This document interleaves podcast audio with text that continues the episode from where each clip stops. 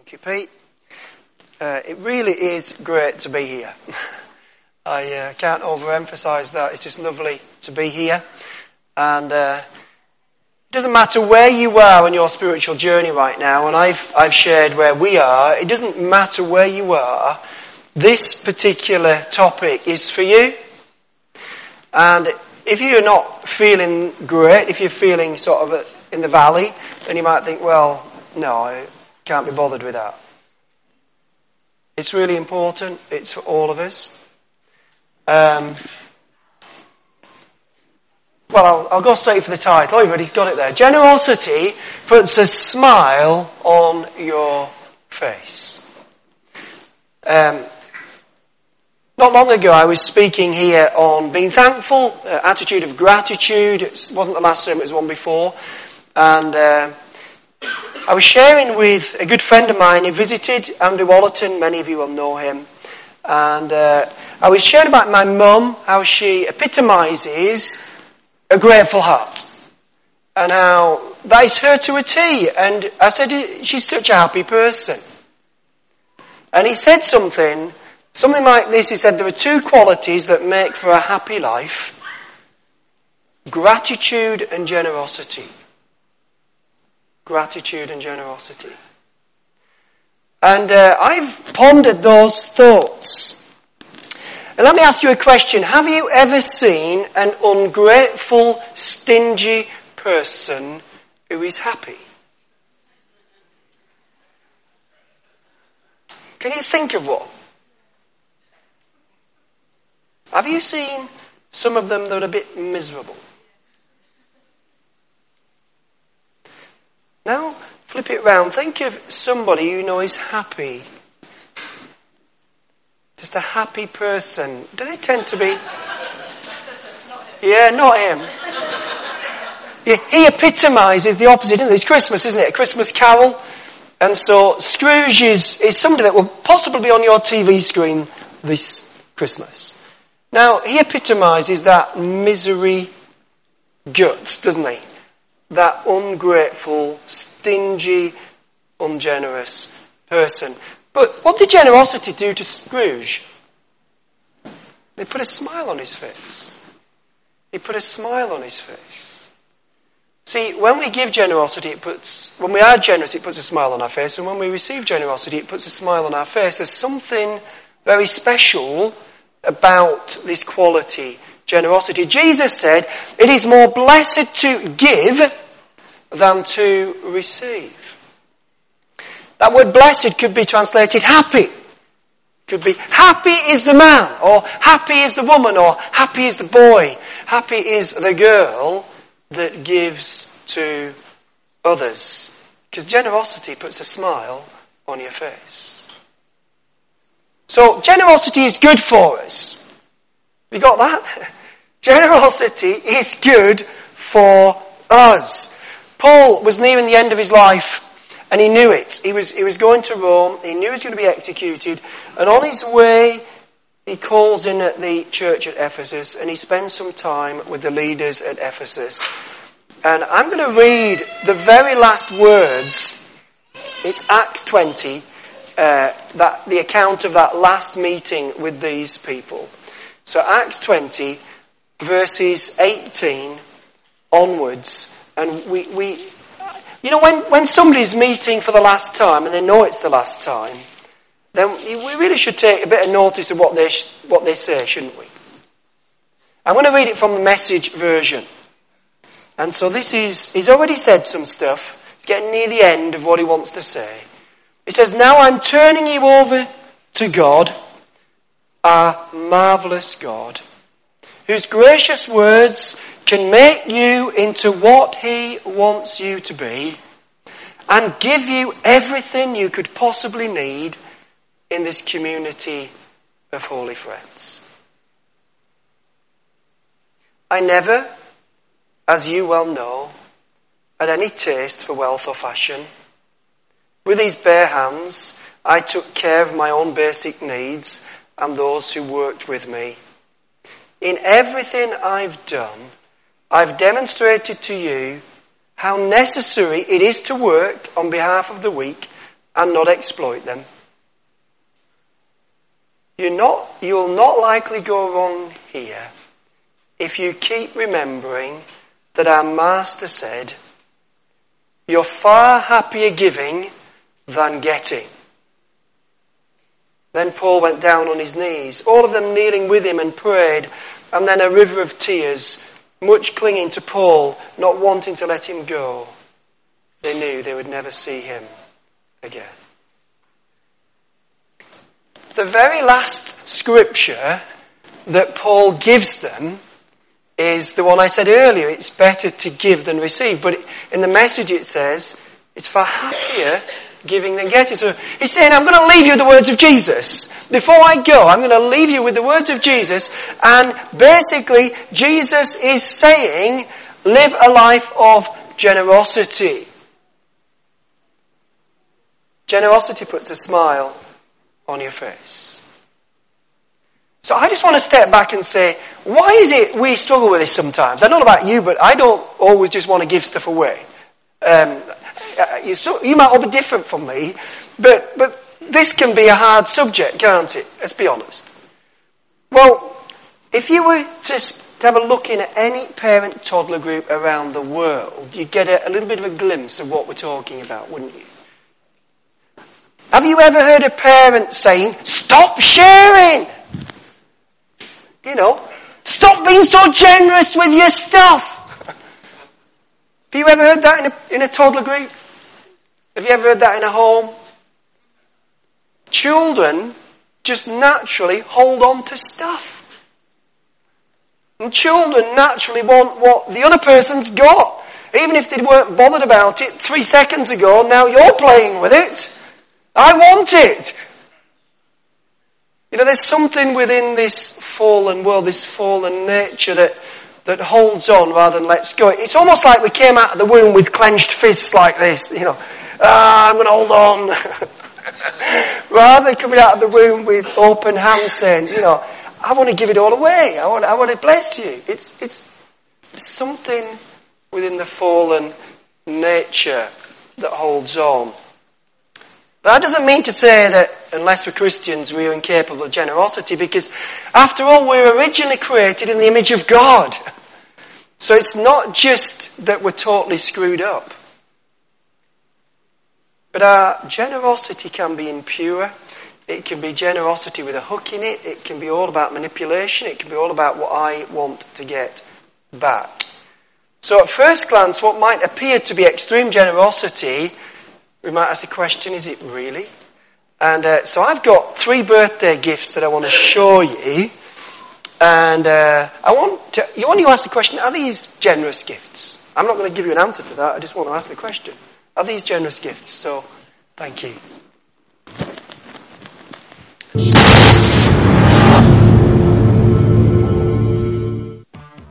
The most expensive birthday presents ever. Jet. $60 million. Nita Ambani is married to one of the richest men in the world, Mukesh Ambani. For her 44th birthday, her husband gifted her with a $60 million jet. The plane has a music room, a bar room, bathrooms, a boardroom, just to name a few of the amazing features on the plane. Burton Taylor Diamond, $1.1 million. While Richard Burton and Elizabeth Taylor were married, Burton bought Taylor a 69 carat pear-shaped diamond for her 40th birthday. The value of the diamond was $1.1 million over 40 years ago. Today, it is worth over $5 million. Maybach, $360,000. Justin Dior Combs is the son of the famous rapper P. Diddy, and he made it out like a bandit for his 16th birthday. The rapper gave his son a Maybach, which is a car valued at $360,000. And that doesn't include the cost of the party.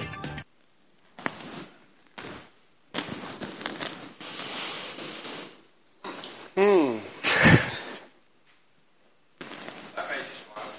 it did. Yeah, I'm just waiting for you to think through. Is that really generous or not? A plane? A huge diamond? An expensive car? See, if that's the definition of generosity, then I'm stuffed. and you are too, probably. Unless you've got a secret bank account in Switzerland somewhere. See, generosity has nothing to do with the amount of money that we have in our bank account. Jesus nailed it one day. He absolutely nailed it. He was in the temple, and Luke 21 is the account of that. And I just want to read it to you what happened where Jesus nailed what generosity looks like. As he looked up, Jesus saw the rich putting their gifts into the temple treasury. He also saw a poor widow putting two very small copper coins. I tell you the truth, he said, this poor widow has put in more than all the others. All these people gave their gifts out of their wealth, but she, out of her poverty, put in all she had to live on. Jesus said, This widow is the most generous person in the house. She is living generosity to the max. Didn't have a big bank account, but she was the most generous. And you could argue that it, which is harder? You know, if you've got a million pounds in your bank account, or you've got one pound in your bank account, which is harder to give away?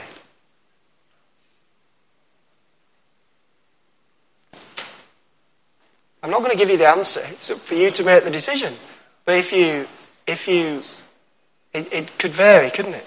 If you're the one with a million pounds and you had to give it all away, if you're the one with a pound had to give it all away, it could depend on your circumstances, but still, it's a challenging thing to do.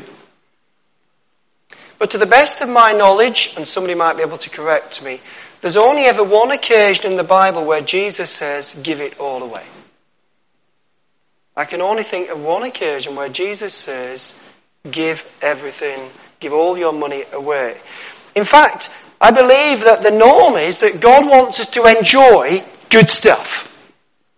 And so when we talk about generosity, generosity doesn't mean we give everything away.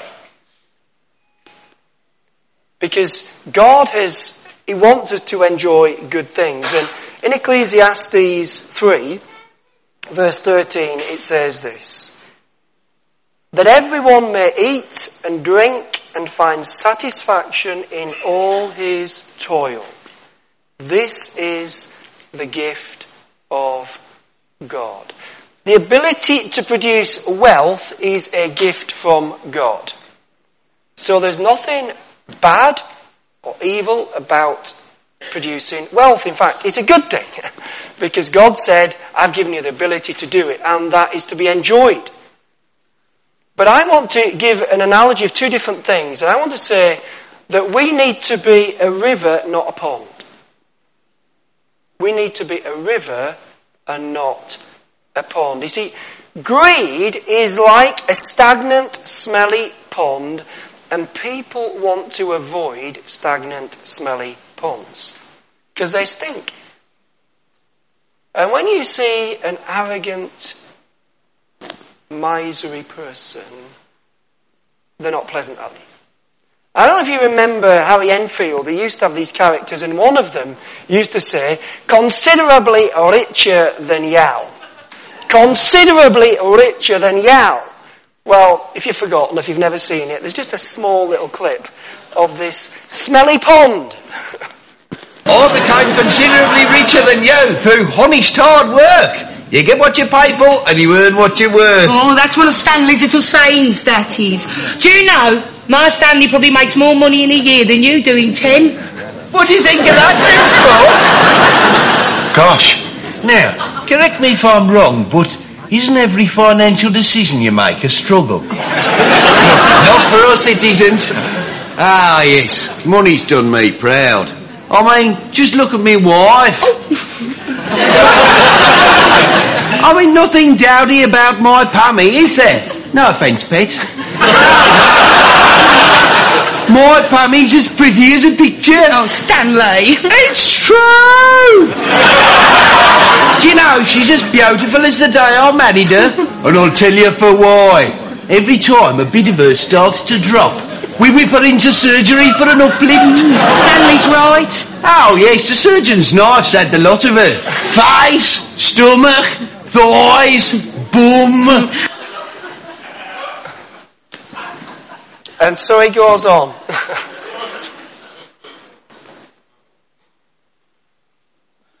Arrogance and greed, looking down on people, is a smelly pond. It stinks. But generosity is a life giving river that puts a smile on your face. What a contrast. On, on Monday, I was speaking to one of the pastors in Dungannon, uh, one of the Free Methodist churches there in Northern Ireland. And she, Sheila was telling me that they'd taken up a special collection. It's only a small church, and they'd taken up a special collection for Chance and Dee Dee Galloway, who are missionaries in Bulgaria. And she said, to her surprise, they gave £400 because the church wasn't noted for great generosity. And so she was really thrilled about that. And she said the leaders had made a decision before the gift day that the church would match it. So the congregation didn't know that, but their 400 became 800. Now what none of them knew was there was a guy in the States who'd said, whatever comes in this week, I'll double it. So the 400 becomes 800, becomes 1600. You get the picture?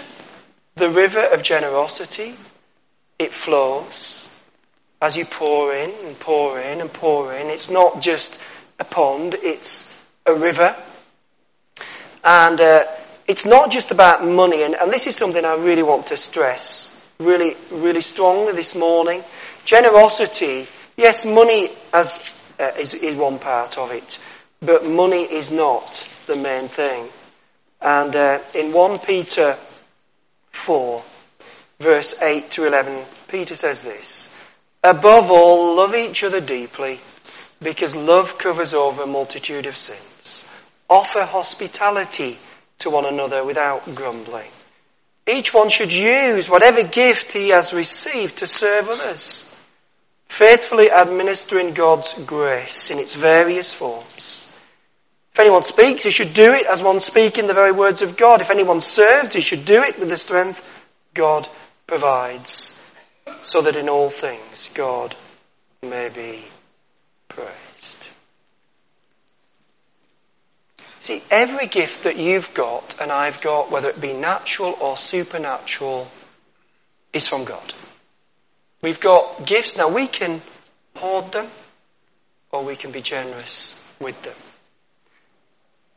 Hospitality is anything from offering a cup of water to someone who is thirsty to adopting a child and anything in between. You know, hospitality doesn't have to be huge. Now, if you adopt a child, that's huge. And we've seen Nick do that here in this church.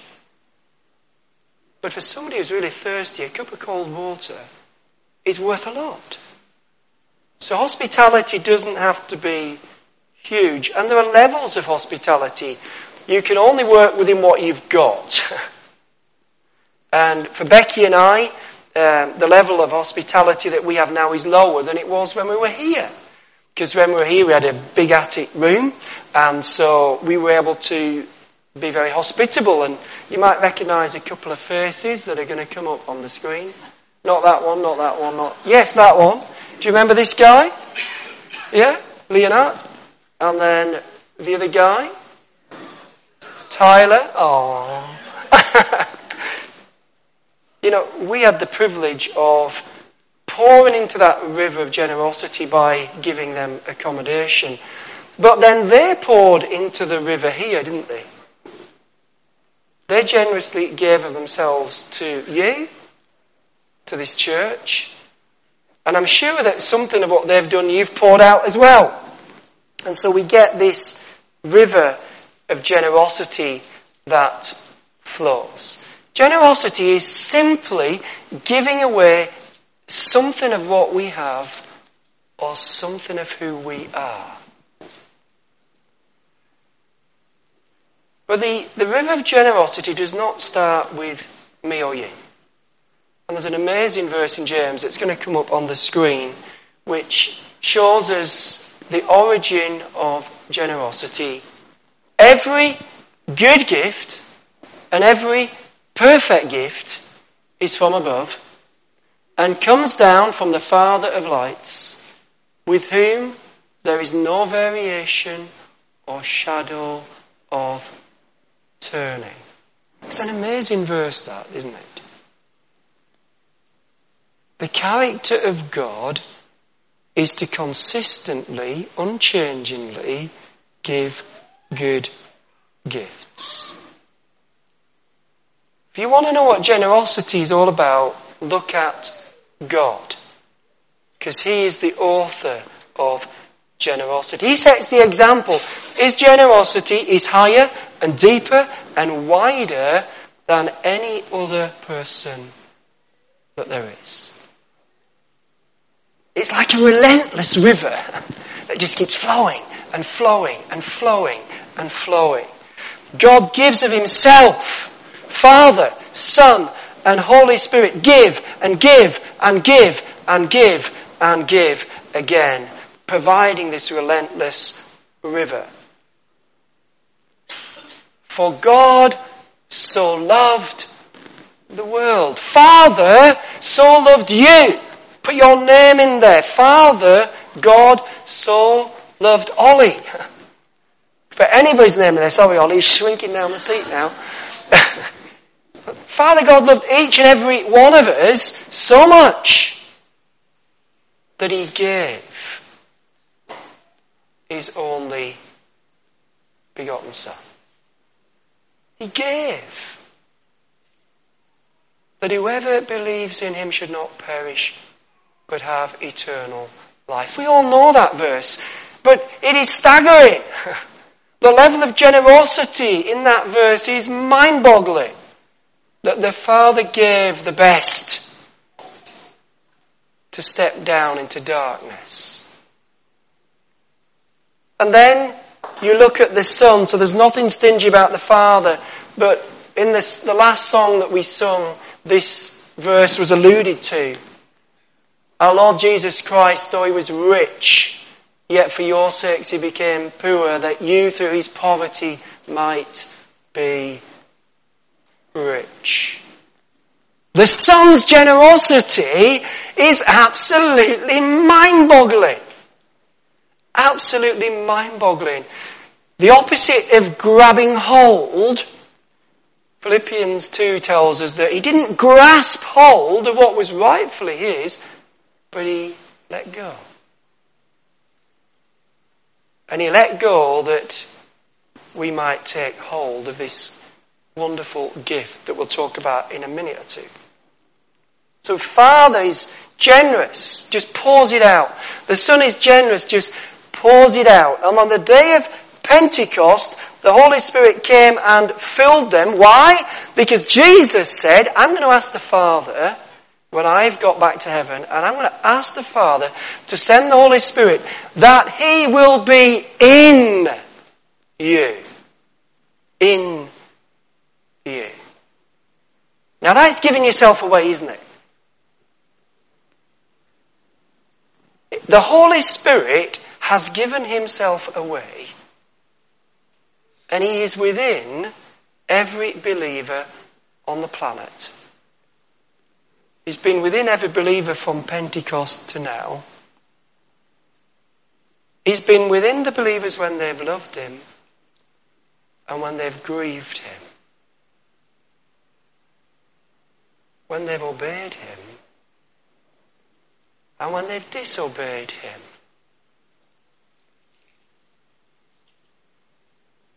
That is amazing generosity, isn't it? That is amazing generosity. You know, I can only speak for me. But I've given the Holy Spirit a hard time sometimes. But He's not left me. That generous, loving commitment of the Holy Spirit is absolutely mind boggling. God has given Himself to us God has given himself for us. It doesn't get more generous than that, does it? What more could he do? And, and God has put within each one of us that divine DNA. We have been adopted. We have been, we're partakers of the divine nature. Isn't that an amazing gift? The gift of his DNA. The gift of adoption. We are much loved children. The gift of forgiveness. Our sins have been washed away and our hearts are whiter than snow. That is an amazing gift. An amazing gift. God has given us a gift of righteousness to be in right standing before God.